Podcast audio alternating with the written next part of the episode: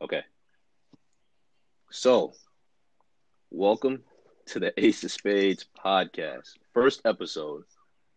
This is what we're going to do maybe once a week during the regular season. It'll be a good way to talk about what's going on in the league uh, and add some fun and excitement, um, as well as make the league a little bit more inclusive. Talk about teams, talk about some trades that are going on, and maybe we'll expand a bit during the season and talk about, you know, just some general football stuff. So, I'm your host, Cam, aka the Ace of Spades Thanos, aka Mr. Four Time Champ. And I'm joined by my co host, Kurt, aka Curdy Two Time, aka Kurt Cashy, aka Mr. Take Your Girl Whenever You Want to, aka Mr. On Your Ass. And my other host, Denny. Welcome. How y'all doing, man? Great intro. Good, man. Denny, how you doing, my brother? I'm doing great, man. Thank you for all the accolades you threw my way. we'll we'll work on yours, bro. Me, me and Kurt been rocking like cut off stockings for a few years, bro. So we got a little chemistry. But um, um, we, we can dive right into it. So this first episode I wanted to bring is is essentially a post draft rankings episode. We won't take too much time. We'll dive right into it. But we essentially want to talk about how we rank all twelve teams post draft. Um, it's our first episode, so so bear with us. We're just kind of trying to see how it flows. Um, it's not going to be very formal. We're basically just going to be shooting the shit about you know what we think about everybody's team and how we rank them. Uh, each of us did our own individual rankings and put them together uh, in a consensus. So we'll go through in order from worst team to who we think has uh, the best team and the best chance to make the playoffs and contend for a title. So um, let's start with the team that we all had in last place, our consensus 12th uh, overall team, and that's uh, uh, Ball So Hardest, Tabron's team. Why don't, why don't you start, Kurt? T- tell us why you had Tabron ranked 12 out of 12. Um, he doesn't have a lot of depth at like any position. um, pretty much his whole roster is old, with the exception of like DJ Chark. Uh, I mean, and Mecole Hardman, but he just doesn't have a lot of depth at like any position. Um, old roster, and he traded away his first pick. So, I mean, yeah, I don't see it getting any better for him anytime soon. And he didn't do well in the draft. Uh, Devin Duvernay in the first round. Yeah, that was that was a shock to all of us. I think um, we talked about this offline. He didn't have a second or third pick, so he's a big Ravens fan, and I guess he decided to just take his guy with his first. But yeah, I, I agree with everything you said. Danny. what, what you got to say about Tabron's team? Hey, you know, I appreciate all the heart he had. He he took his guy in the first round, had to do his thing, but unfortunately, he didn't really help out his fantasy team by doing that. I, I, I agree, man. I, I'm I'm gonna I'm gonna break down this guy's roster. Um, he has two quarterbacks. He drafted Jordan Love with his fourth round pick. I don't necessarily think that's a bad pick, but he's not to be able to help him in any games this season. Um, we have a deep roster. It's a dynasty league. I probably should have talked about the format a bit. It's a two QB um, tight end premium dynasty league. We have 36 roster spots. He only has four running backs on his roster. Two of them are not going to start. Uh, two of them are probably cut candidates. They should be guys on waivers, Rex Burkhead and Darius Anderson. Uh, Melvin Gordon and Austin Ekeler are his only two backs. So I don't really know what he's going to do during bye weeks. He doesn't have a third QB. He doesn't even have a third running back. Um, Kurt, I'll piggyback off what you said about his receivers, Mecole Hardman and DJ Chark. Those are the youngest talents on his team. Then he's got Edelman, Emmanuel Sanders, Golden Tate. Like Josh Gordon is not even on a fucking team right now. He's got DeSean Jackson. He can't stay healthy. Larry Fitzgerald is almost 40. He doesn't have a lot of pieces. And uh, like Danny said, he didn't add anything during the draft. He added Duvernay, and then he spun back around in the fourth and grabbed Jordan Love. Um, his tight ends aren't good. His defense is shallow. He has six IDPs. I just don't see a way for him to compete um, for anything um, higher than a than a than a top four finish. Um, I, I, just don't see it. Anything else I want to add to his team?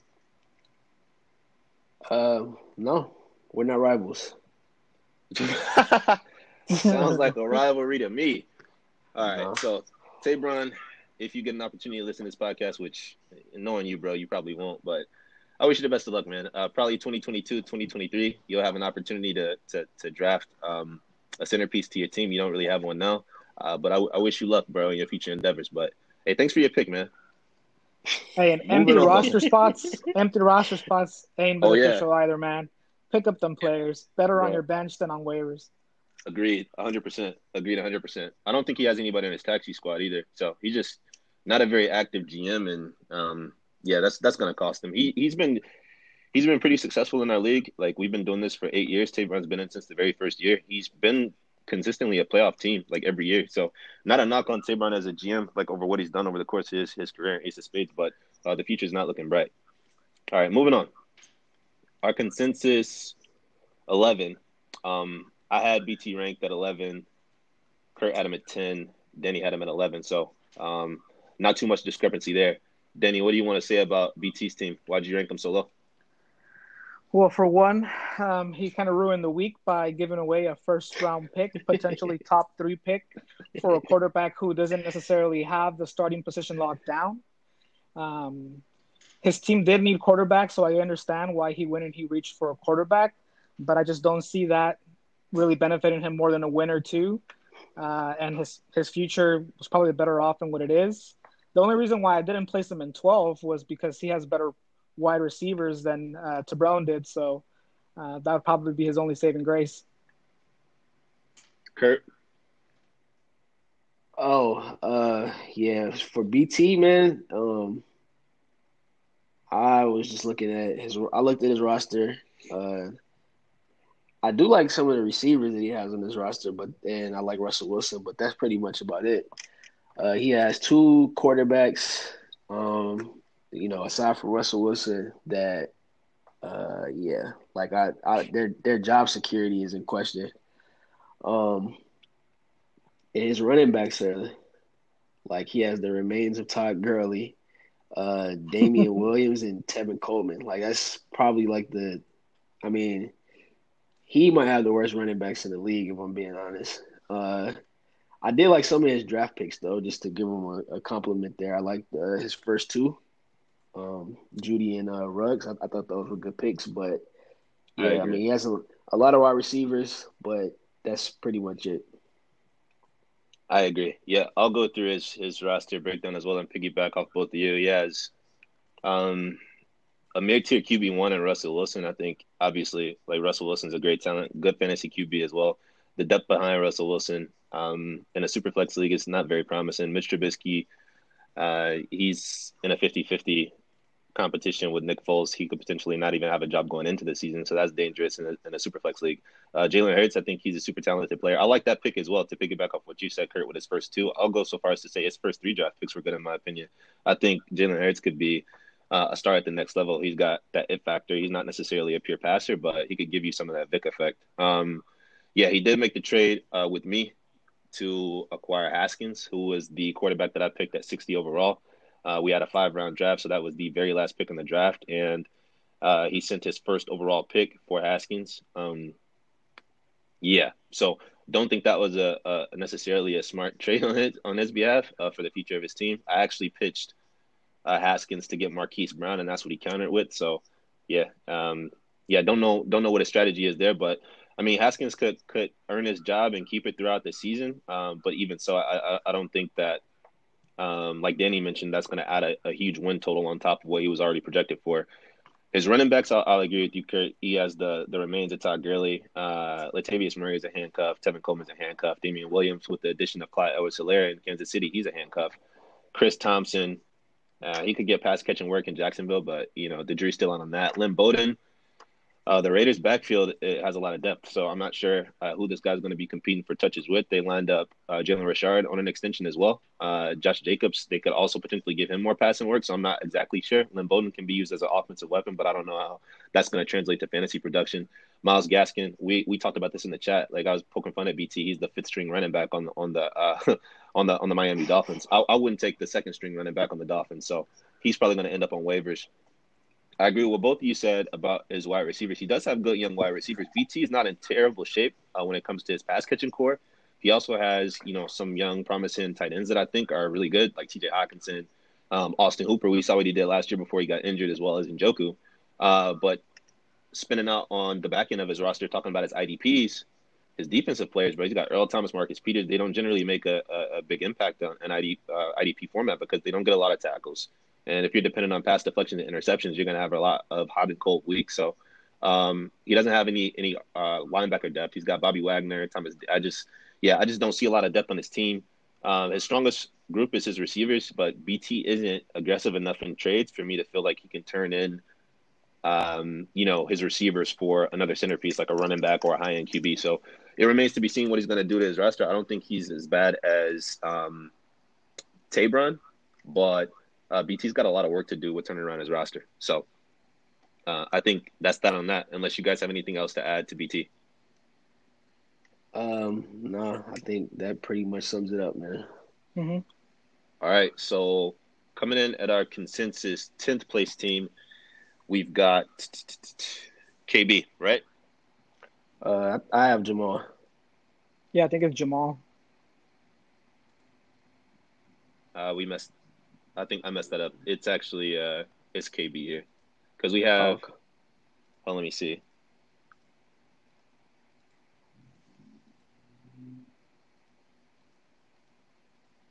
No, you guys are right. It's Jamal. My bad.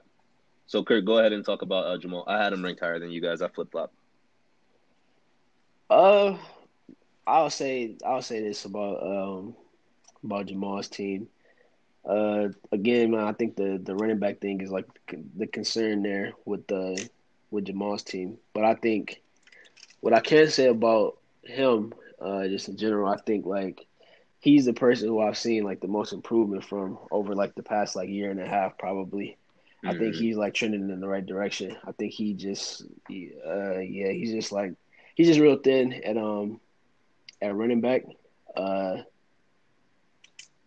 and I think that's pretty much why I had him ranked where I had him ranked. Um, I I don't love his wide receivers either. Like Diggs is in a new situation with a quarterback that has never thrown for 300 yards, and then you have you know Brandin Cooks who like gets a thousand yards, but it's ugly every year. Um, Yeah. yeah, I, I just I don't I don't love his receivers, but um I did like the draft picks that he made this year. I did think he like uh, made some improvements with uh with the picks that, that he selected. Um, I think he was like need based, and he and he got like talented players. So I think that's that's that, uh, that's a good step in the right direction. But I just think like he's a little thin at uh, the skill position uh, right now. Skill Okay. positions, I should say. What about you, Denny? Because you had him at ten, and Kurt had him at eleven. I actually had him like tied with Chris at eight. So what do you, what do you think about his team, Denny? I, I think he did really well in the draft. I like his draft picks. He took two two receivers that were good, Aiyuk, um, and he took Mims. somebody else, uh, Mims, which was good. He managed to get himself Burrow. I felt like as far as the draft goes, he did as best as possible what he could. He probably should have taken a running back, but normally you got to go BPA, um, so I can't hate on him for that. I would say that the reason why his team is lower than than what I would have wanted to place them at is for the same thing that Kurt said. His running backs. I mean, I don't really know what David Johnson has left, and you know James White has a new quarterback, and I mean he's never really been like a lead horse back, so um, that could be a problem for him. But I I actually do like his receivers. I feel like Brandin Cooks could have a better year this year, considering that he's going to be the WR one there in Houston. Uh, like I mentioned, I like the The wide receivers he picked up. Yeah, and then he has two two good tight ends. I mean, he has Kittle and Andrews. I don't know. I mean, like he could potentially flip one of those and, and acquire an asset or or a pick that could definitely improve his team. I, I agree 100%. I'll, I'll, I'll go through his, his roster as well. So I actually had Jamal pretty high because I think he had the best draft um, based on the amount of picks that he hit, uh, based on the amount of picks that he had and what he hit on. So um, everybody in the league should be familiar with the trade that he made with KB. KB had the sixth overall pick. Uh, I'm sorry. I'm sorry. Uh, Jamal had the sixth overall pick. KB had picks um, 11 and 12, and Jamal did a trade back to acquire those picks um, using his sixth overall. And with those two picks, he ended up taking Joe Burrow and um, Denzel Mims back to back. So I thought those were fantastic picks. His roster breakdown is he has Matt Ryan, who is I think he's like 36 years old or 35 years old. So he's got probably four or five more years out of Matt Ryan, and he drafted Joe Burrow. So uh, he was the consensus number one QB in this draft. And in a super flex league, QBs are super valuable. Um, we don't draft QB heavy because I mean you got to know your league, and it's just the nature of our league. We tend to draft skill positions first, so he's able to get Joe Burrow at a really good value. And then he spun back around and took like two QBs who got some potential to play early in the season, Tyrod Taylor and Ryan Fitzpatrick. They should both be upseated by uh, the rookies behind them, but he got some um, QB handcuffs that could potentially play for the first five six weeks of the season. Jamal's running backs are absolutely terrible. Um, he does not have running backs. uh, Duke Johnson, James White. We talked about them, but his receivers aren't bad. And um, I look at teams' pass catchers as a whole. It's a tight end premium league. You get uh, one full point per reception for tight ends, and he's got two tight ends that could be back end wide receiver ones. So I didn't really take into account that his top two receivers were Stefon Diggs and Cooks, even though I think those dudes are high end wide receiver twos, especially based on what Danny said. Uh, like, there's a lot of vacated targets with Brandin. Um, I'm sorry, with uh, DeAndre Hopkins leaving and going to Arizona. So uh, Brandin Cook should have like a ton of targets just filling into that wide receiver role there. Um, the rest of the receivers, like he's got some receivers with upside. Darius Slayton, who was like uh, Daniel Jones, like number one receiver. Uh, Daniel Jones actually likes to throw it as outside receivers, which is interesting because quarterback, like rookie quarterbacks, usually lean on like slot receivers and tight ends. But he was he was throwing it down the field. So I think Darius Slayton is also uh, good with Allen Lazard as well. He showed some upside last year. He could be potentially the number two uh, pass catcher in Green Bay. And then like Danny hit on, he's got Brandon Aiyuk and Denzel Mims. So his receiving core is actually really good to me. Um, Stefon Diggs, Brandin Cooks, Darius Slayton, Brandon Aiyuk, Denzel Mims, George Kittle, Mark Andrews. I, I, think his team's really good. Like I said, I have him tied at uh, for eighth with with with Chris. The only thing he's missing is uh, really one good running back. And if he's a top five, top four pick next year, he'll be able to draft one. Um, you got his defense is pretty deep too. Like I know you guys like don't drill into IDPs like I do, but um, he's got two good safeties in Jabril Peppers and Marcus Williams. He's got really good pass rusher in Defoe and TJ Watt, uh, as well as up and coming pass rusher in Josh Allen. He needs some linebacker depth, but his team his team is up and coming. It's really young, and he's got his pick for next year, unlike the aforementioned teams that we just spoke of. So um, I think I think he's actually in line to move up really quickly. If he if he can go into next year's draft and get Chuba Hubbard or or Travis Etienne, he's going to be top six for me. He's going to be a playoff team for me. Um, all right, who can we go to next? Uh, I think next we got who's next on you guys' list because I think I flipped this around. KB, I believe. KB. All right, Denny, you start. KB. Um, I like KB's team as well. Uh, I feel like Tom Brady's a starting quarterback. He's on a new team with better offensive weapons, so that should be good for him. Uh, I like his his receivers as far as it goes. They're pretty young. Like for example, Sutton, uh, and I also like uh, Noah Fant. I mean, Noah Fant had a pretty good rookie year. I want to say they compared it to Kittle's rookie year, so I feel like he has the potential to have a top five tight end there, and Noah Fant. Kurt, what about you? Yeah, actually, uh, like all of these teams in this range was actually pretty close uh, for me. I like KB's team. Um, I think he has two uh, solid QBs. Um, with the Tom Brady and um, Daniel Jones, I think that's that's uh, that's pretty good. I, I think the thing that I didn't like about KB's team is I don't like his bench very much. I like the players that uh, like that he has in his starting lineup, but I, I, don't really I don't really like his bench. I don't I don't think he has like a, a third QB. I, I know he has Cam Newton, but Cam Newton doesn't even have a job right now. So like uh, bye weeks are probably going to be a struggle for KB because he doesn't have a lot of depth on his bench.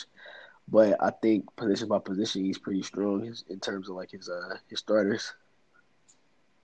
I agree. I agree with everything uh, both of you said. Um, yeah, you you hit you hit the nail on the head for me. Um, t- truthfully, I think Tom Brady is a starter, like Denny said, but man, the the cliff like for QBs, it doesn't ever creep up on you. It's like they start a season after an off season and they're they're just really bad. Once the time yep. is up, it's up. So I don't know. KB could be in like really, really bad shape if Tom Brady doesn't come out here and perform and throw for at least, you know, like 41, 4,200 yards. Uh, but he's got some really good weapons. He's in a really good offense. So I think Tom Brady should be fine for the rest of the year. They paid him fucking like 20, 25 million over the course of two years, like 50 million over two years. So I don't think he, he's in, in jeopardy of, of, losing his job. So, um, yeah, his, QB situation is shallow. I think Cam will land somewhere and probably still somebody's job. So uh, that remains to be seen. But yeah, I agree. For bye weeks, as long as Cam's situation is up in the air, uh, that's a little scary. So his his team could be like volatile throughout the year. His skill position players, like Danny said, they're really good. I love Noah Fant. I tried to send him an offer for Noah Fant earlier. He declined, which was smart on his behalf. Um, his receivers are good. Robert Woods is like a poor man's Chris Godwin. Uh, he's a technician. He gets open. He's the number one receiver, uh, the outside receiver for the Rams offense. So Sean McVay is a good play caller. He gets Robert Woods open, and he's usually finished around, you know, um, a top 20 wide receiver every season. Courtland Sutton, he's ascending. I don't know what the value of Christian Kirk is with, with Nuk being there, but Deebo Samuel, uh, San Francisco finds ways to get him the ball. Uh, Parris Campbell, they're talking about using him in the slot. So he should have some opportunities there with Philip Rivers, a veteran QB, and he drafted uh, Tee Higgins, and he also has like Hunter Renfrow, who could be like good wide receiver for flex play uh, during bye weeks and things like that. Uh, he drafted J.K. Dobbins in the draft. I thought he hit the nail on the head with that pick. Um, he's probably going to have to wait a little while for Dobbins to produce. I don't know what that backfield is going to look like. Something came out uh, earlier in the week about them wanting to use all four of their backs, so you never like to hear that. Um, he did acquire Aaron Jones in the offseason. He sent his next year's first. Uh, that's another reason I have KB ranked pretty low because he doesn't have any first round draft capital for next year. Uh, but I think his skill position players are good enough to keep him above uh, the first three teams that we ranked. His defense is really good. He's got uh, we have big play IDP scoring, so he's got Nick Bosa, Chandler Jones. Those dudes are sack monsters. He's got Devin White. He's a great uh, linebacker for IDP, and he's got Jessie Bates uh, and Terrell Edmunds, who is really good safety. So um, I like KB's team. Um, I would like his team a little more if he had is his first rounder for next year, but um, I think he's he's clear clearly over uh, the top guys, the, the bottom guys, I should say, that we ranked uh, before him, except Jamal. I put Jamal ahead of him, uh, but uh, Tabron and BT, I think he's clearly above those guys. So, uh, any last words for KB? No, I'm good with uh with what was said. Okay, who do we got next? Uh, Ray. All right, let's talk about Ray. Kurt, you go ahead. Yeah, uh, Ray is you know um in a similar position uh, as KB in my opinion. Well, except he has like draft capital, but um, yeah, he uh he has good starters, like good players that he can, you know, start from uh, week to week. It's just not like uh, a lot of depth on his team. Um, actually, like uh, looking at his his wide receiver situation is actually looking a little uh little shaky to me. Um, I don't. Yeah, I mean, aside from Tyreek Hill, I don't really love any of these wide receivers. Uh, uh, I'm interested in uh, Johnson from the Steelers. I want to see like how he performs with uh, Big Ben. I want to see if they like have that chemistry. But I know he showed like flashes last year, and you know that could be a solid wide receiver he could play. But I don't really. I'm not a fan of like uh, Will Fuller, and uh, yeah. Um, but I mean, overall though, it's pretty much the same situation as uh as KB. He has like decent starters. He just doesn't have like much in terms of like a bench. Not a lot of depth. Danny? I like Ray's team. I feel like he probably has had one of the more improved teams in the past couple of years. Not to go back too far, but I feel like he hit on his Sanders pick from last year. And I believe he traded for, for Drake as well, who is going to end up being the lead back there in Arizona. So, um, as far as that goes, I mean, he almost he just traded you for three ones. So, I mean, he's been trading pretty well. Um, and he only does have Hill as a starting wide receiver, but I mean, like uh, KB mentioned, he does have Johnson in there. That I mean, there's been a lot of hype around him, and then he drafted Jefferson and Claypool, and I think either one of the, one of those two has to hit. So I feel like his team's in good shape as far as it goes, and he has a lot of draft capital, so his room only his his team only has room to improve. Um, and you know, I also got to shout him out for taking Swift because I was hoping Taylor fell me.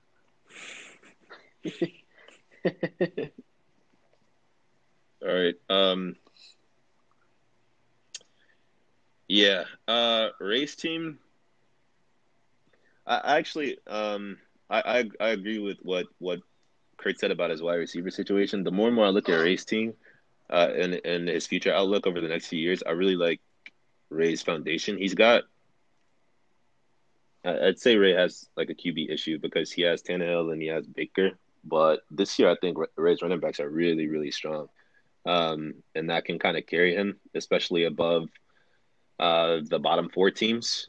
Um, I think Baker is going to be a low end QB one this year. I believe. I believe in his talent. Baker's not a superstar QB in the NFL, in my opinion, but I think the Kevin Stefanski offense, the new head coach, what he did in Minnesota is going to help Baker a lot because he moved the pocket a lot, a lot of play action off the run game.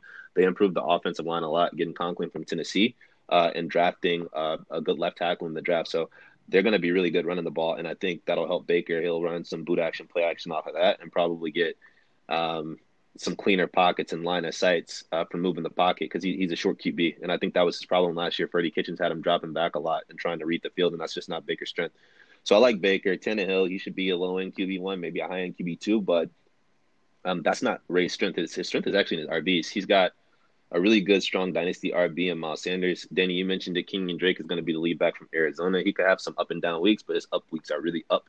Uh, Kareem Hunt, he's not going to be coming off suspension or surgery like he was last year, so he should be in line for huge, huge workload in the passing game. But also, he should mix into the run game as well. That's why I'm not really high on Nick Chubb this year um, because of Kareem Hunt, and he led the league in rushing his rookie year. He's a talented back, so they're probably going to be splitting that workload even in the rushing game, maybe 70 30, 60 40. So uh, Kareem Hunt should have a lot of value as a second flex, and DeAndre Swift. He's in a timeshare with Kerryon Johnson for now, but he's the better back. Kareem always rises to the top. DeAndre Swift is the probably the, the purest pass catcher uh, out of the entire rookie draft, and he's going to slot right in as as a one one punch in that Lions backfield. So I like Ray's running backs a, a lot. His receivers, he doesn't have good receivers at all, but Tyreek Hill is, is potentially a top five receiver this year, and he has uh, Diontae Johnson as a prospect who I believe in a lot. He was one of the top rookies last year in creating separation.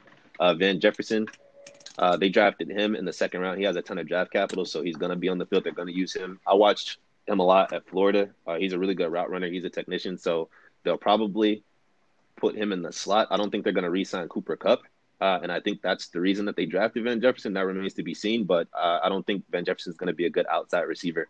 Um, so we'll see how they utilize him. But but for now, Ray's probably going to be leaning on Tyreek Hill, hoping Will Fuller stays healthy, and you know Marvin Jones with Stafford coming back should increase his value as well. Ray's in desperate need of a tight end, but um, he's got a couple first round picks next year, and he's got a second round pick, so he can potentially find a tight end in the draft. Um, his IDPs are pretty good. Uh, they're not deep, but they're good. He's got Jaylon uh, Jaylon Smith, Eric Kendricks, Chris Jones, Arik Armstead on his on his um, uh, defensive line. And then he's got the number one uh, IDP defensive back from last year, Budda Baker. So his team's pretty good in my opinion. I think I think Ray will be okay. I think if he hits on his draft picks over the next couple years, uh, he could be a top six team as well. All right, who do you guys got next? Uh, I believe it was Chris. All right, Denny. Uh, you start with Chris, and then hand it over to Kurt. Um, you know, do you guys know who Chris drafted in, in the first round this year? He didn't have a first. Uh, that was he traded that piece to Cam. Okay, yeah, I was trying to see because I couldn't find the the pick that would be his first rounder. But I mean, as far as the starting roster goes, I feel like for this year he'll be fine. I mean, his bench probably could use a little bit of help, um, but I feel like Chris did a pretty good job of uh, hitting the waivers after the draft was over. He was one of the uh, GMs that capitalized the most on the quarterbacks that should have probably been taken towards the end of the draft. Uh, he's probably one of the six GMs in the league that has at, at least three starting quarterbacks. He can go ahead and play on his bye week. So I feel like that will be a strength for him. And of course, Kenny Golladay and Thielen should be okay.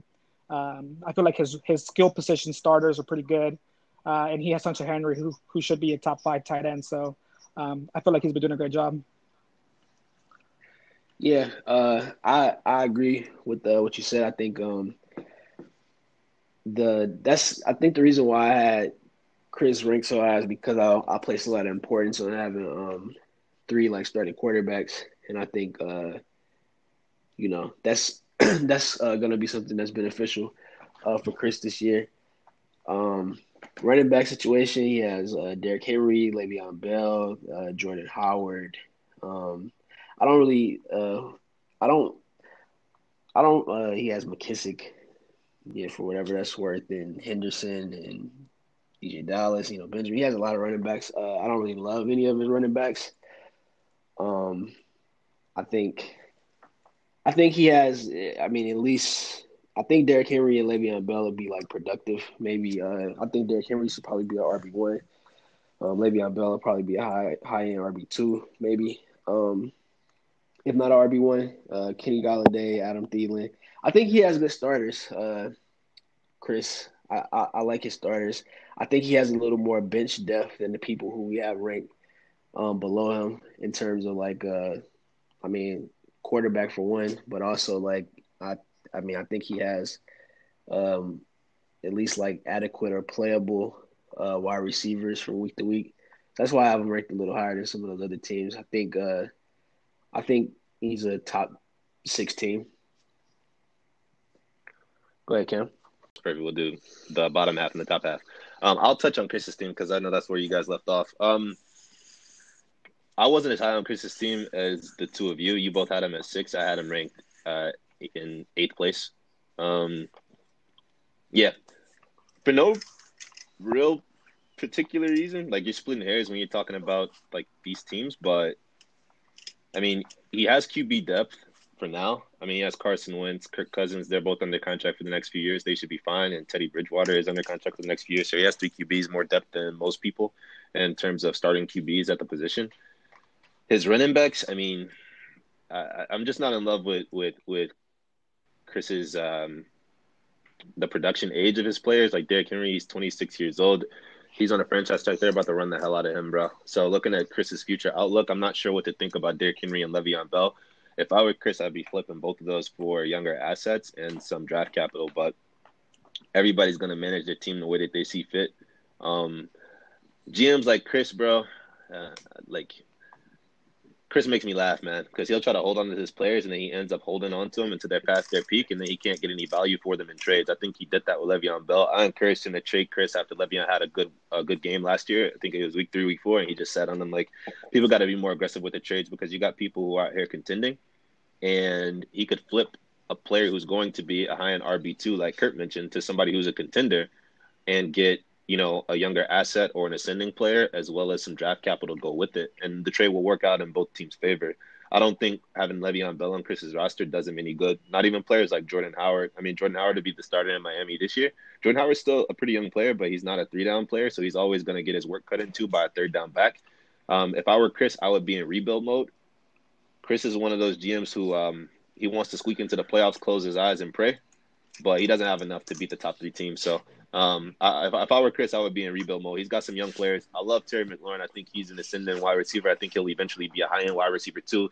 He has the the physical profile to end up if he can if he can become a more refined route runner, create you know separation consistently. One on the outside, he could be a wide receiver one in my opinion. He's super talented. He flew under the radar coming out of Ohio State. They thought he was a, a punt returner, but he's actually turned into a pretty polished receiver.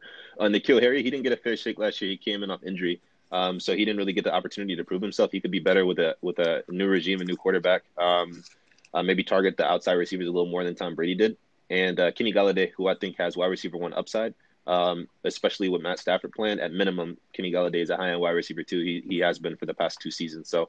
Um, I believe I believe in some of his wide receiver talent, but his, his running backs, I think I heard Kurt mention, you know, I'm not really in love with any of his running backs. Uh, neither am I. Uh, I think some of these running backs down the depth chart have a chance, uh, but like like I mentioned earlier, his top two running backs, Derrick Henry and Le'Veon Bell. I just think he could he could flip Derrick Henry, especially for a haul to a team who's really competing for a championship. His his tight ends. Uh, I don't think Hunter Henry can be a top five tight end, like Danny mentioned. Uh, we talked about players like Noah Fant earlier. There are just too many ascending tight ends who I think are going to get some target share um, to prevent Hunter Henry from cracking that that top five he's always been consistent when he plays, but he, he, can't stay healthy either. And they also have a new QB. It's not Philip Rivers there who loves throwing to his running backs and tight ends. So that remains to be seen. I think Hunter Henry is talented. He has really good hands, uh, but his athletic profile isn't really high. So he's not a guy who's going to go out there, create a ton of separation, and, and demand a lot of targets. So we'll see. Uh, Chris, his IDPs are pretty shallow. He's he's got some okay IDPs. I'm not in love with his DBs. Minkah Fitzpatrick is more of a like DB three for me. Uh, so is Tyrann Mathieu. These are guys that don't get a lot of tackles. Um, they can get you some interceptions, some pass deflections here and there, but they're not going to be consistent enough to warrant me considering them as like a top 12, top 24 DB. But we'll see. Uh, he's got good pass rushers. He's got Myles Garrett and Jadeveon Clowney. Clowney doesn't have a team, but he will land somewhere before the season starts. It's just a matter of where. And um, he needs help at linebacker too. Like Zach Cunningham, like he's okay. Danny Trevathan. Um, Chris needs to load up on some on some IDPs. Um, all right, who do we got next on the list? Elmo. Uh, yeah, Elmo. All right, why don't you go ahead, Kurt? Let's talk about Elmo. Let me, okay, let me uh, give me just one second. Yep. So, Elmo. Um, what did I like about? Uh, okay, so I looked at Elmo's team, and the thing that stood out to me like uh, immediately was uh, Chris Godwin, DK Metcalf, and Zach Ertz. Like, uh, I like that. Like that's that's that's solid. He got Lamar Jackson, of course. Like, um, which is good. Uh, he also has um, he drafted Ke'Shawn Vaughn, which I thought that was a good pick. He has a he has potential to get some work there with the Buccaneers. He um also did pretty well on the waivers. He went ahead and uh, picked up Gardner Minshew, who's at least initially going to be the starter there in Jacksonville. Um, so I think that's a good pickup for him, or somebody you can plug in on this bye week. Um, Uh, got Justin Jefferson as somebody who, uh, you know, um, could be in line for a lot of work uh, in Minnesota, if not this year, the following year.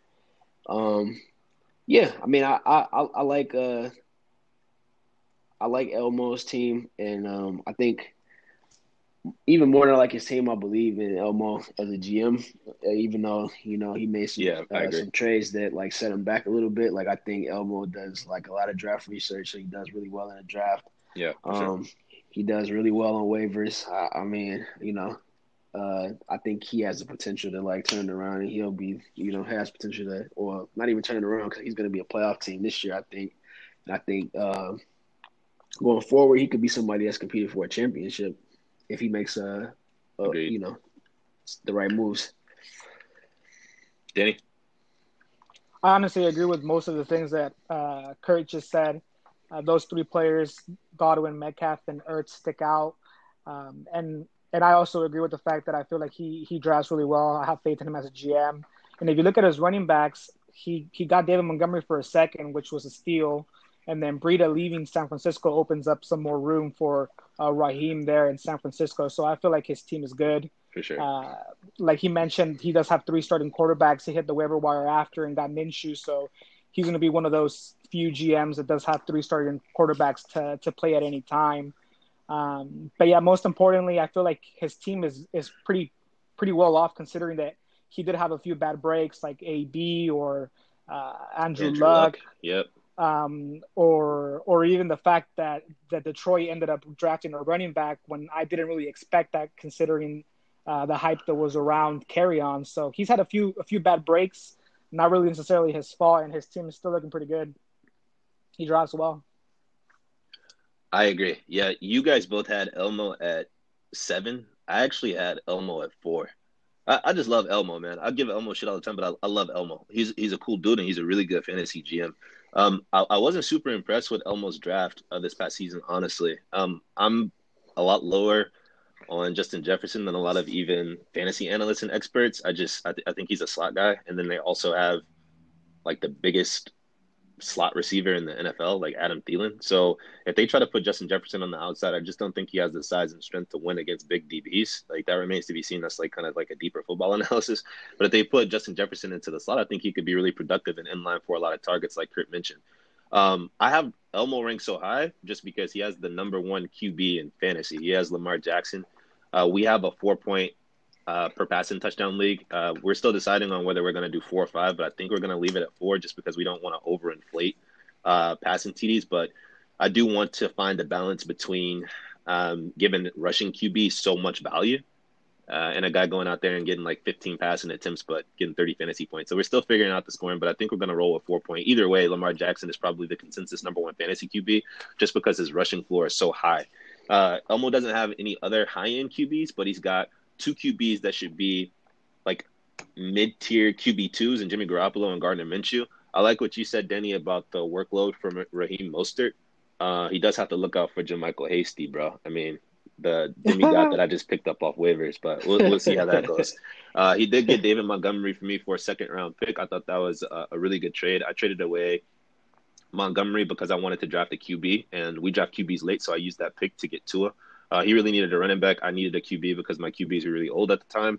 Uh, so it was a good trade for for Elmo there. And uh, he's got some sneaky kind of running backs, bro. Like Kerryon, like we may not look at him as a as a back in RB one like everybody was was hoping for that he would be last year, uh, because they drafted DeAndre Swift, obviously. But Kerryon Johnson is good, man. Uh, anytime he plays, he's he's been productive. The Lions' O line has been terrible, so no running back has been successful there. I think that's more of an offensive line and Lions problem than it is a Kerryon Johnson problem. So it remains to be seen what that workload is going to look like for both of those Detroit backs. Like I said earlier, I think there'll be a one-one punch. Uh, he's got Tarik Cohen, who Matt Nagy said they want to give more work to David Montgomery in the running game. He used Tarik Cohen more in the slot, so he could potentially play both of those backs at the same time. I'm not a big Ke'Shawn Vaughn fan. I think fantasy analysts like super overhyped him, which is potentially why Elmo drafted him. I think Elmo got him with like pick 18, so I, I still think it's a steal and great value. I just don't like Ke'Shawn Vaughn as a prospect. Uh, he's got a really good, two really good handcuffs. Um, he's got Alexander Mattison uh, from from Minnesota, who's like the backup to Dalvin Cook, who hasn't played 16 games uh, once in his three seasons in the NFL so far. And he's also got Marlon Mack, who they obviously spent a ton of draft capital to get Jonathan Taylor drafted in early in the second round. But Marlon Mack, he's been semi-productive when he's played, and um, he should cut into a lot of the workload there. Um, and, and Indianapolis, they want to run the ball a lot. Philip Rivers is older. I know they want to take some pressure off him with the running game. Then he's got Boston Scott, who catches passes in Philadelphia, so they're pretty good. Uh, you hit the nail on the head talking about his receivers. Chris Godwin, love him. DK Metcalf uh, is an ascending wide receiver. He picked up uh, uh, the ghost of Corey Davis. I, I, don't I don't know what I don't know what he plans to do with Corey Davis, but I mean he he did have first round draft capital, so maybe he gets another shot and produces. He's got John Ross as well, and Antonio Gandy Golden is a receiver that I liked a lot coming out of college. He's not an elite separator, but the Redskins just don't have any pass catchers, so Antonio Gandy Golden could be in line for a lot of work and be productive. He has um um a top five uh, fantasy tight end over the past few seasons as well, and and Zach Ertz. He doesn't have much depth behind behind uh, him at tight end, but Zach Ertz is an elite tight end one. Uh, his IDPs need some work, in my opinion. Um, I don't like DBs, uh, cornerbacks, I should say, uh, as my as my DB slot, just because you got to depend on you know pass deflections. Even though we get a fair amount of value for those in this league. Uh, Melvin Ingram, he's a great pass rusher. Carlos Dunlap is okay, and Brian Burns, they're kind of like back in deep uh, uh DNs, like DN twos, uh, and he he needs some help at linebacker, in my opinion. But uh, scheme has so much to do with like linebackers. He'll be able to pick some of those guys up off waivers. But all in all, I love Elmo's team.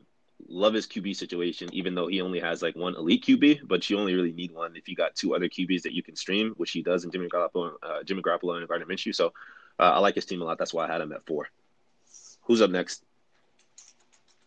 Me, uh, Denny. All right, Kurt. Talk about Denny's team.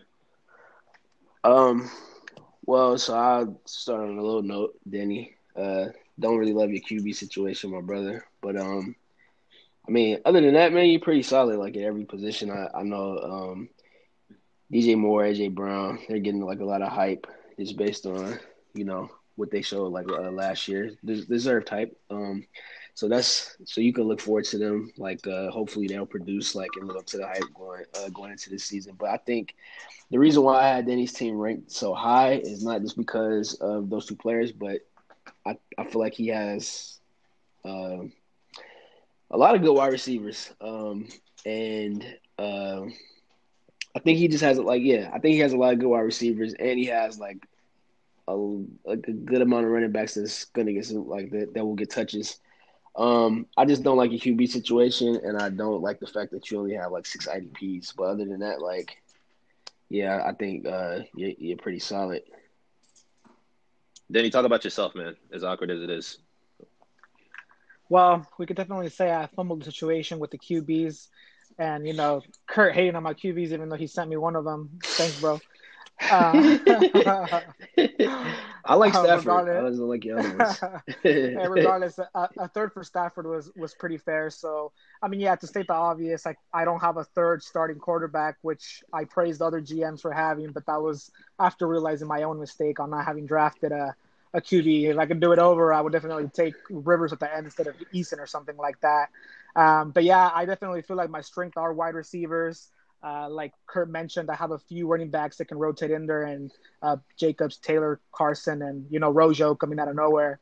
Um, and uh, last year, I think uh, tight end was a big problem for me, but I want to, you know, at the end of the season, Gesicki really came up.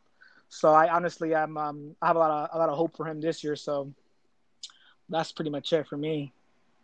Yeah, I have you ranked at six. Kurt had you at five, and you had yourself at four. I agree with what Curtis said about your QB situation. You definitely fumbled the bag on QBs. You had three second round picks and decided to load up on skill players, which, uh, if I'm not mistaken, like you and BT have the most like skill player count on your team. Um, so yeah, you got Stafford, who I think is a great player when healthy. He, he's dealing with like a lot of major injuries. Like you never want to hear about a quarterback with a, a fucking back injury. So it remains to be seen um, you know, how productive Stafford is going to be in on the back nine of his career because he is getting up there in age, like reaching his uh, mid thirties. Derek Carr, I'm not even going to troll you on, on this podcast for sake of time. You know how I feel about Derek Carr.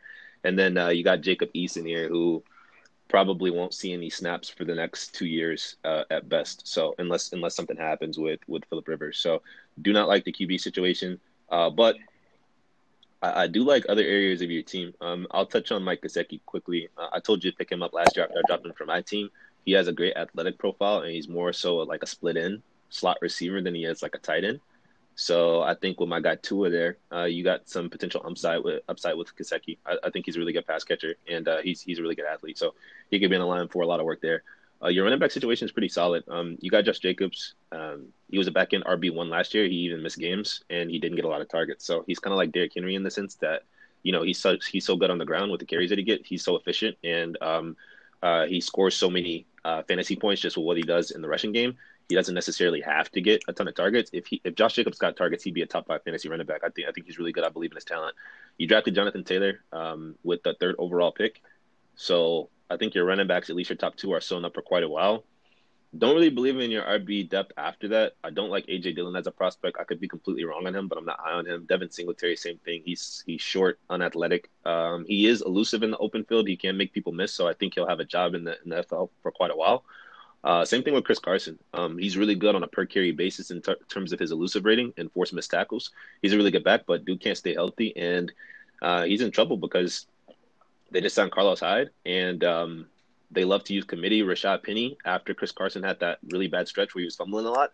Rashad Penny was eating into his workload like crazy, and he was doing a really good job. So jury's out on Chris Carson to me, but I really love uh, Josh Jacobs, Jonathan Taylor. You got a bunch of handcuffs backs. I won't go through all of them. Um, except I'll touch on uh, Josh Jackson just because uh, Justin Jackson just because um um I got the real like Melvin Gordon, the new Melvin Gordon.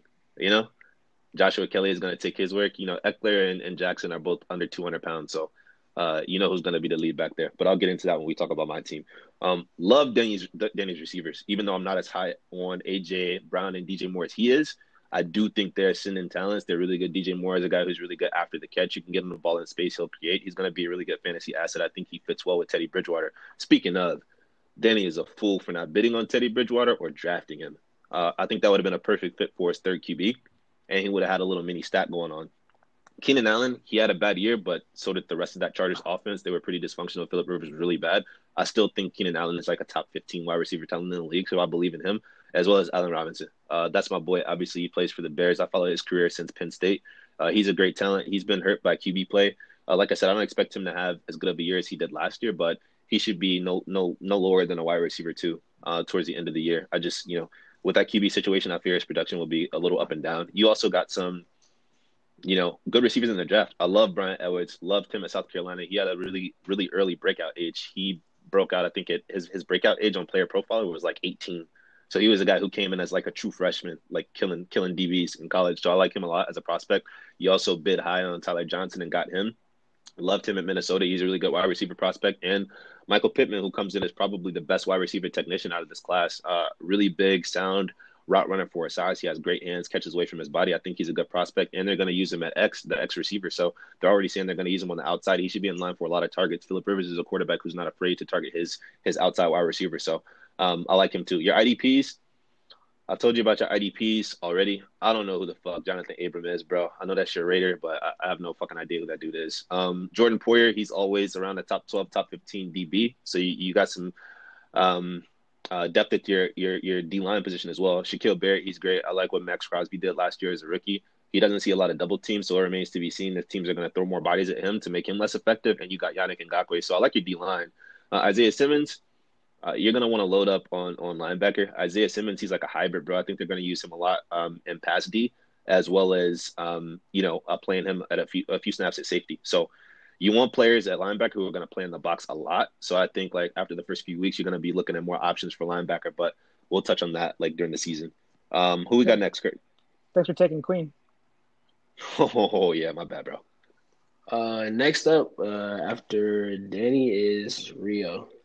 Oh, gee. All right, Danny, talk about Rio. Rio, my rival. Now, Rio's team solid. Um, I like this pickup for Dak Prescott. Hopefully, guy can can keep his job. He's asking for too much money, but um, technically speaking, yeah, um, good job there, Rio, with that trade for Dak Prescott. I like his starting team. It's a little bit older, um, but um, I feel like his starters are all pretty solid. I, I would just say that um, he would need a little bit more depth uh, in his bench. Um, however, though, Rio is one of those other GMs that we've been talking about that uh, took care of business, even though he paid 75 bucks for Philip Rivers. But that that secured his third starting quarterback in the league, so he shouldn't have any problem at QB. And since this is a super flex, that's going to be pretty important for him. Kurt. Yeah, uh, I'll I'll piggyback off what what Denny said. I don't um, necessarily love love his bench situation, but I think he did a pretty good job um, in the draft. I, I didn't like his first pick very much, but I, I think for his team that makes sense. Uh, I like the acquisition of Dak Prescott. Unfortunately, um, I think that's a good that's, that's a good pickup for him. Yeah, uh, and I mean, you know, I want to say for mine, like I wanted to say this during like Chris's segment too. Like I, I didn't really factor in like age. I was just doing um based on like, you know, the current season or the upcoming season. But if I factor in age, yeah. I think I would have Rio's team a little bit lower just because I feel like a lot of his best players are a little older. I mean, well, specifically like Julio and T.Y. Hilton, but and AJ Green. But um, for this upcoming season, I think he's going to be like uh like pretty good, pretty dangerous team to play against. I agree, man. I'll, I'll piggyback off what both of you say. First of all, I love Rio, man. He's like so steady. He, he's never like a top two, like top tier team, but he's been in two grand finals and he's always a playoff team. He had a down year last year, but he got hit with a bunch of injuries, and uh, I think he kind of. I, I don't agree with Zach Moss in the first round, but he drafted Zach Moss in the first round, and he's going to be in line for a lot of work. They say he's going to take over kind of that first and second down thumper role for the Bills, uh, essentially what Frank Gore was doing last year. And Zach Moss is way better than Frank Gore right now at this stage of his career. So he could be a, a high end RB2. Um, and if he scores a lot of touchdowns, he, he has some upside there. Rio has probably the best QB situation in the league just based on depth alone. Uh, first, I'll, I'll say this. I agree with what Kurt said about like his older assets, his depreciating assets with Julio Jones and AJ Green but Rio has the ugliest, best team in the league. He's got four QBs that are going to start. So he has the ability to stream QBs, even in the Dynasty League where there are no QBs on the waivers.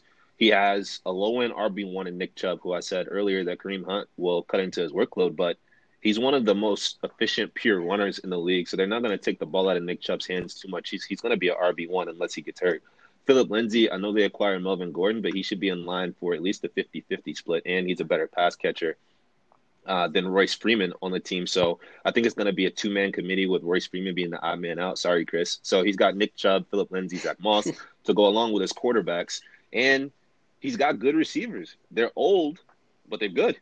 I mean, he's got Julio. All this dude does is get up out of bed and go get 1,400 yards every year. T.Y. Hilton, when he, uh, when healthy, he's a, he's a great high end wide receiver, too uh, with upside, and he's got Philip Rivers there, which it's not a QB uh, that you really like believe in based on his his production last year, but I think he's an upgrade from Jacoby Brissett just because Philip Rivers takes a lot of shots down the field, which they weren't letting Jacoby Brissett do a lot last year.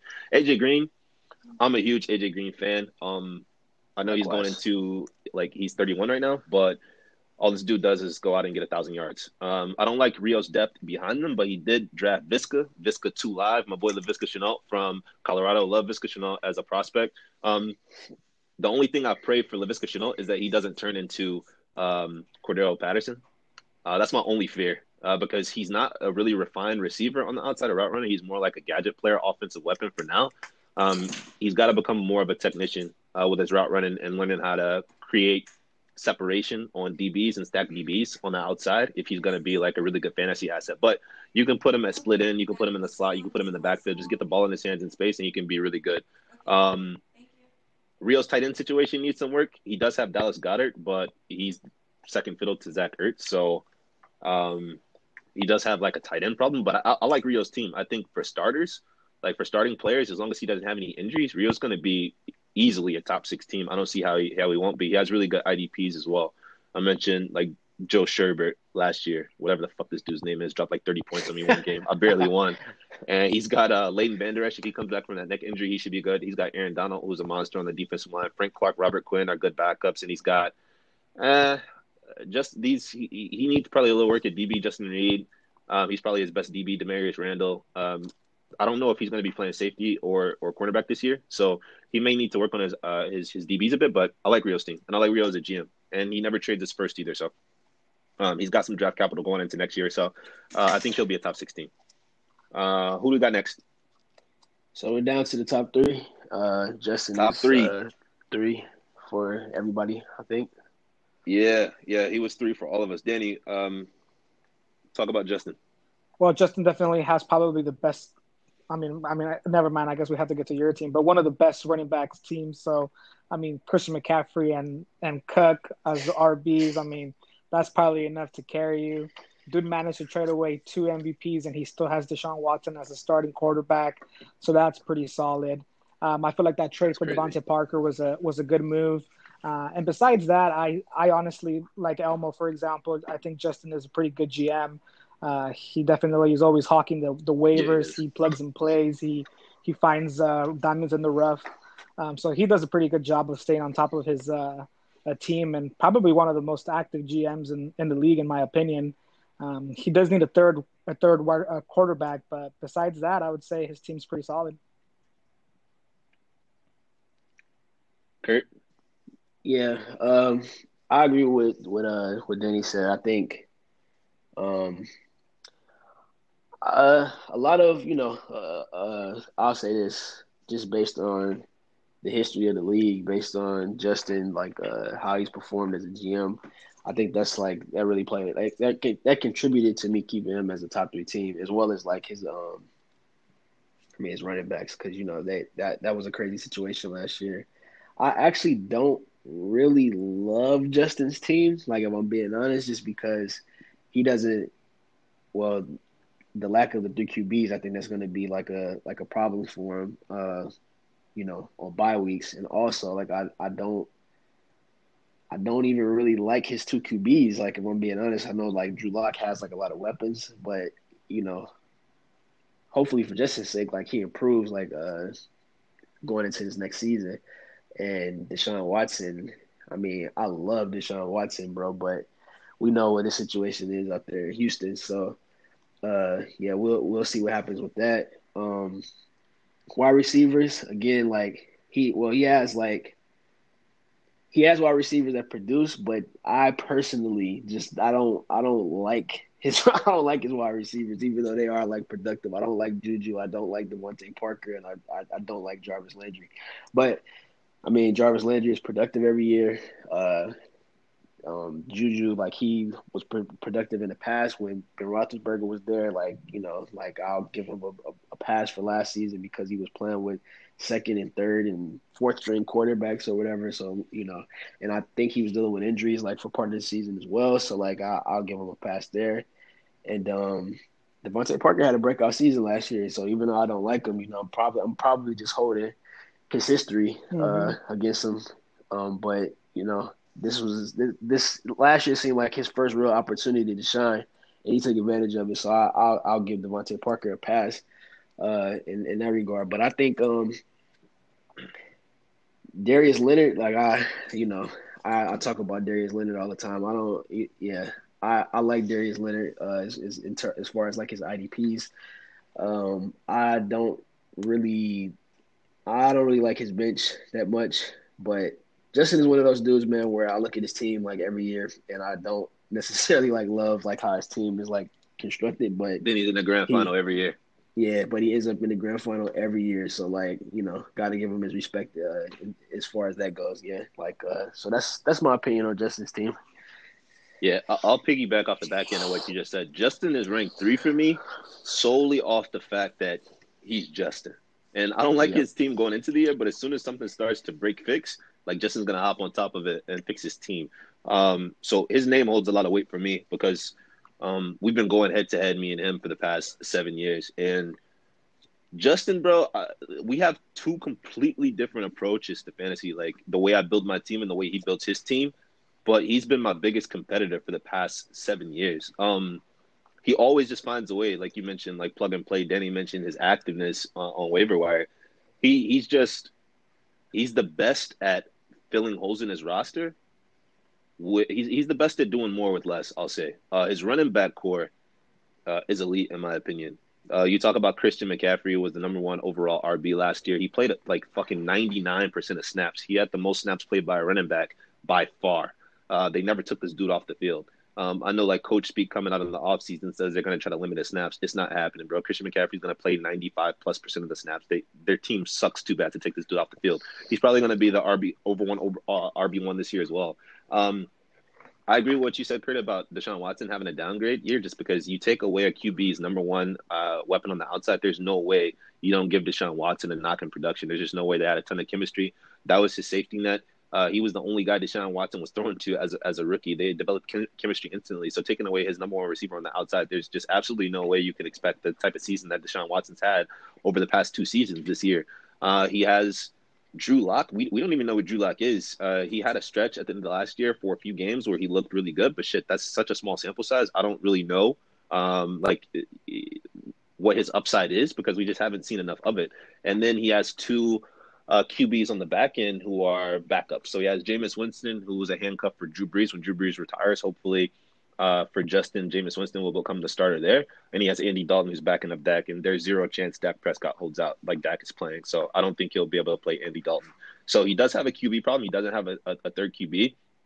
Uh, we only have four point per passing uh, touchdown, so he can potentially put a wide receiver in his super flex. You, you don't want to do that, but uh, will find a way. Um, like I talked about his running backs, he has Dalvin Cook, Christian McCaffrey. He also has James Conner. When James Conner is healthy, uh, he's productive.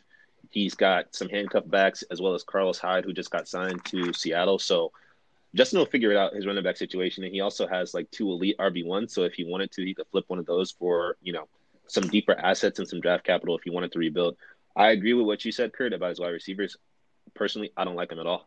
Everybody knows how I feel about Juju. I think he fucking sucks. Uh, he can't play on the outside. He was one of the worst wide receivers on the outside creating separation last year. Um, he benefited from Antonio Brown running a rough shot over defenses. Um, and without AB and without Big Ben, like this dude was he, he was he was awful. Like from a, from an advanced metrics perspective, he's just a really bad receiver on the outside. He is not good. He doesn't create separation. He doesn't have a good release. He doesn't have the speed to tech, stack DBs on the outside. He's just not good to me. Uh, as a slot receiver, he's top five. He's an elite slot receiver. Uh, with Diontae Johnson breaking out, potentially you could see Juju a lot more in the slot, so he could be really productive uh, this year. I'm not saying he's not going to be productive. I just don't believe in him as a talent. Same with DeVante Parker. DeVante Parker broke out in his fifth year. Like that's just that's just not good. Um, it doesn't take receivers five years to break out. So it remains to be seen if last year was an anomaly, and they do have a new QB situation. So if Ryan, if you were to tell me that Ryan Fitzpatrick was going to say 16 games, I'd say absolutely DeVante Parker could be a back end wide receiver one, but I don't think that's going to happen. I think after that game five, when Ryan Fitzpatrick goes out there and throws three picks, uh, it's going to be the Tua show. So we'll see. Jarvis Landry, he is like the wide receiver two that you never want to draft because he has no upside.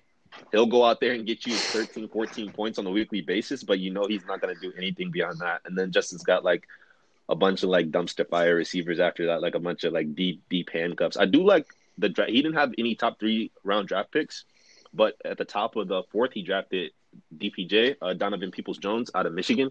He wasn't very productive as a college prospect, but um, he tested really well. He's a crazy, freakish athlete. So if he be- can become more polished, and he's he's in a wide receiver group with uh, Odell and uh, Jarvis Landry. So if he can come like into that locker room and learn from those guys, he could be like a, a really big fantasy asset down the line. Um, just his tight end situation, he's got some young tight end prospects, and Irv Smith, Devin Asiasi was drafted this year, and Jonnu Smith, but like none of those dudes are, are really proven. So we'll see what happens there. But Justin has really good IDPs. Kurt touched on this. He's got the maniac Darius Leonard, Deion Jones on his defensive line. He's got Za'Darius Smith, Cameron Jordan, and then he's got uh, Vonn Bell, Harrison Smith, and Keanu Neal as his DB. So all in all, short story long, Justin's got a really good uh, uh, team uh, in regards to like his foundation. Like he has a high end QB one. He's got two really good running backs. He's got receivers that can get it done uh, on the week to week basis, even though I'm not too high on them. And he's got a good defense and he's a good GM. So I think he'll figure it out. He'll find a way to be a top three, top four team this year, even though I'll, I'll, my bold take this year is Justin's not going to make the grand final, uh, just based on the amount of luck that he's had over the past two years making it. I, I, would be I'd be shocked if this dude makes it again, bro. Like, and I don't want to see him like if I make it. So hopefully, hopefully I'm right about that prediction. But yeah, that's where I, that's where I sit on Justin's team. All right, number two, we got Kurt. I'll go ahead and start with Kurt's team. Um, I love Kurt's team, man. I think he's uh, the biggest the biggest threat to, to my three peat run. I, have won the last two years. Um, uh, with with with a stacked team, and we'll get to my team a bit in a bit. But um, we'll start with your quarterback situation, Kurt. You've got Kyler Murray, who everybody expects to be a breakout candidate at the QB position. Um, if he's going to be a high end QB one, you'll be in really good shape there. Josh Allen, I like Josh Allen a lot because I don't think there's any way he can fall outside the top 12 unless he gets hurt because he has such a high rushing for. He's rushed for 500 yards in both seasons. Uh, your running back room is, is is good as well. Like you have Alvin Kamara, and then you went and drafted Cam Akers, who I was really, really high on. Depending on his position, he could have been one on one for me just because I followed his career since high school. He was the number one running back in, um, um, in the country, like out of the uh, top 1,000 um, uh, high school recruits when he came in. So he's a highly touted prospect. He was the number one running back in college after uh, yards after contact. So he's a really good guy at uh, forcing missed tackles and creating yards on his own. He played behind a terrible fucking offensive line at Florida State and still got over 1,100 yards. So I think Cam Akers is going to be a like a breakout as a rookie. Um, you also got Leonard Fournette and David Johnson. Leonard Fournette was an RB one last year. David Johnson, if you extrapolate what he did over the first uh, first four weeks of last season, he would have been an RB one as well. He just got um, a little nicked up and then ended up losing his job to, to Kenyan Drake. So I don't know what he's going to do in Houston. Um, they haven't had a season under Bill O'Brien where they've given more than 55 targets to a running back. Uh, it remains to be seen if that'll change with David Johnson because he is a pass catching running back. And you also got some depth uh, with Matt Breida, who should be the one two punch in Miami uh, with Jordan Howard. So um, your running back situation is good. Where your team is strongest is your wide receivers you have, like, in my opinion, by far the best group of dynasty receivers if we're looking at age adjusted production because all your receivers are young and still ascending. Um, some of them haven't even reached their prime yet. You got Davante Adams, Mike Evans, Calvin Ridley, Amari Cooper, and then you got some um, solid flex play wide receivers, wide receiver three, wide receiver fours, and like Russell Gage, Tyler Boyd, slot receivers that are going to contribute on their teams as well as Preston Williams. And you went and added one more receiver who's a wild card, but he could have a ton of upside because of his athletic profile and KJ Hamler. So you have got an excellent wide receiver room. Receivers usually hit their prime in terms of like real life football between the ages of 28 and 31. Um, so all your receivers are actually like under the age of 28. So if you keep that receiver nucleus together, your team's going to be really successful in that aspect for the next several years. And then you also got a high end RB1 and Alvin Kamara. So pair that with your receiver group and what we expect Kyler Murray and Josh Allen to do this season, you're in great shape there. Uh, Darren Waller, he broke out last year as the number one target for Derek Carr. Um, pretty small sample size because it's a one season breakout, but I think he's really good. He's a converted wide receiver, so we know he can catch passes. I still believe in the talent of OJ Howard. Uh, so it remains to be seen if he's going to contribute a lot in the passing game for Tampa Bay, but I would imagine they didn't trade him. They'll find ways to get him involved. And you also snaked Blake Jarwin off waivers after Elmo tried to pick him up.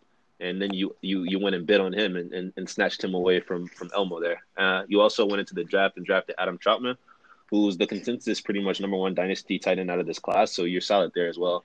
Um, like what you did in the draft with your IDPs, you went ahead and drafted Chase Young. I don't remember if you drafted him in third or fourth, but I thought that was a good pick. Um, he should be like the number one DN in this class in terms of dynasty. And you got Demarcus Lawrence, Calais Campbell, Jamal Adams, Xavier McKinney, who's a rookie. Uh, Tracy Walker had on my team last year. He's really productive, gets a lot of tackles. Blake Martinez, he sucks as an NFL talent, but for fantasy, uh, he gets a lot of tackles. Uh, Fred Warner, he's a really, really, really good linebacker. And uh, San Francisco drafted another D tackle to replace Defoe. So as long as that defensive line is applying pressure, Fred Warner should be able to run free back there and get a lot of tackles. He's also good in coverage. So I like your IDPs a lot. Go ahead, Danny. What do you yeah, think? no, definitely. I feel like you covered most of it, but um, I would agree. I, I think Kurt has one of the most well-rounded teams overall. Uh, he has depth at just about every position. He has the luxury of having wide receivers like Amari Cooper on his bench currently. Uh, he, I believe in him as a GM overall. I mean, he hits the waivers. He's he's gotten big pickups off waivers. For example, Waller or um, Tyler Boyd from Cincinnati. So, um, like I mentioned, I believe in him as a as a GM. I feel like his team is pretty stacked, depth at everything. He has three starting quarterbacks like I've been talking about, even though I trolled him for taking Kyler Murray last year, but chokes on me because we're in Superflex now. So uh, it's a good job there, Kurt. All right, Kurt, what you think about yourself, man? Oh man, you know, I know uh, when it was Danny's turn to talk about himself, you were like, I know this is awkward for you. This is not awkward for me, bro. I, I mean, I'm hard, bro. My team is my team is nice. I mean, you know, I think I think uh, I think you guys did a, a, a great job uh, breaking it down. You know, I think uh, looking at my team, the only only concerns, like if I'm being serious, like uh, about my well, I like my team in any league, man, except for uh, you know the league with the team that we're gonna talk about next. but uh, yeah, I, I, I really I, I, really think I did a good job uh, building this team. I think I'm pretty well rounded. I think I you know I, I still think there are areas where I can use a little bit of improvement, but I mean I'm working, bro. That's that's that's it. And I I really do hope that uh the moving up to get Cam Akers, I, I hope that pans out, man. I, I hope he's uh what I expect him to be because I think if I can, if I have like two really good running backs, I think I, uh, I'm a I'm a real contender there. Yeah, I agree. And I think that the top teams all have something in common. Like we talk about Danny, we talk about Rio, we talk about Elmo, we talk about like Kurt, like Justin being like really good GMs, and um, that holds a lot of weight to me, even though like some of these teams I could have ranked differently. Like we are splitting areas when we are talking about like Justin and um, Elmo there, but you know I've seen Justin do it like over the course of, of so many years, and same with you, Kurt. You've been really consistent ever since you joined the league. Uh, this is going on your fourth year, so you actually inherited uh, two players uh, to start. So uh, I think the top six teams all have something in common, and, and they're active. Everyone trades. Uh, they're active on the waiver wire um, and they know how to identify weaknesses in their team and fix them before they get out of hand. So, uh, all right, moving on to the team that we had as the consensus number one. This is uh, my team. Uh, Kurt, you go ahead. Tell me what you think about King of Diamonds. Uh, I mean, bro, if you could do a created team on Madden, like it probably wouldn't look like too much different than this. I mean, I just um I you know, comparing like well, I start with the wide receiver group. I I think like what you said about the age adjusted production. I think like that does like um, lend itself to me. But if we don't factor that in, I mean, you just have the best at pretty much every position. Like, well, not even pretty much at every position you have like the the, the best talent. Um, Patrick Mahomes and Aaron Rodgers, like that's that's ridiculous uh, in itself. And then, like, if you look at the wide receivers, you got Michael Thomas, DeAndre Hopkins, Odell Beckham is your third wide receiver. Like, that's that's nuts. Like, that's that's actually nuts. And then running back Saquon Barkley, Ezekiel Elliott. Like, I mean, I mean, yeah, I don't even really have to say too much. Like, I think your team is pretty much self-explanatory. like from top to bottom, like easily the best, the best team like in in the league. I don't even really think it's from like I mean, from a real life talent perspective, I don't even think it's really that close.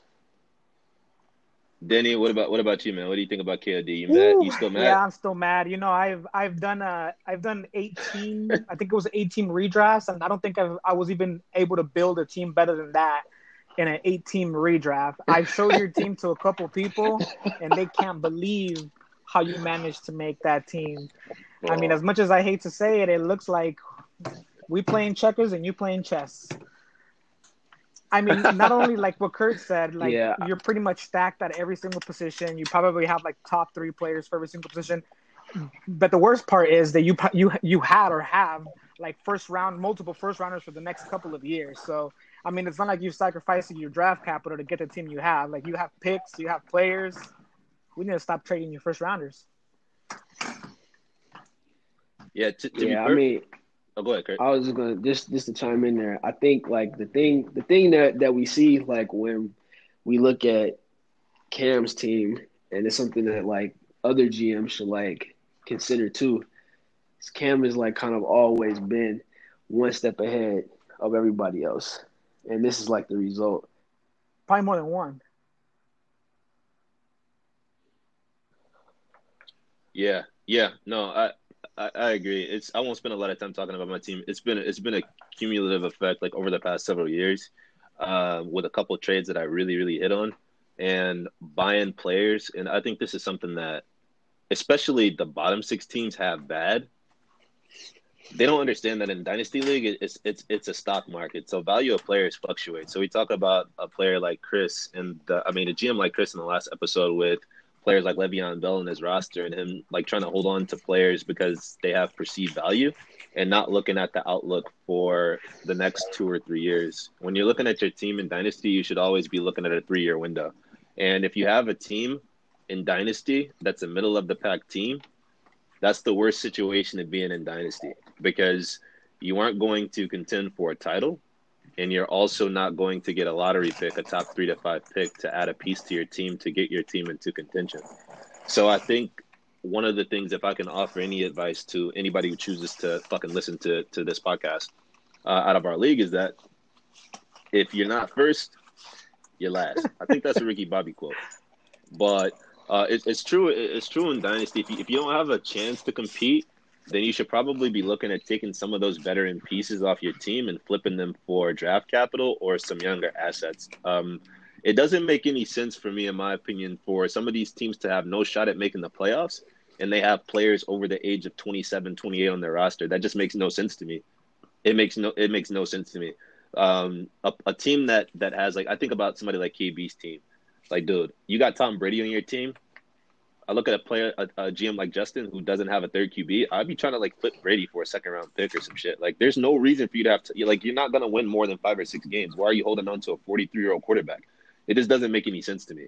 Uh, so if I'm a team that's consistently in a bottom five or bottom six, any player that I have who's on the back nine of his career, who's 27, 28, 29, 30, 30, God forbid you have any players over the age of 30 if you're a bottom 16. I'm trying to I'm trying to shop those players, and I don't think like GMs in, in the league have done that enough.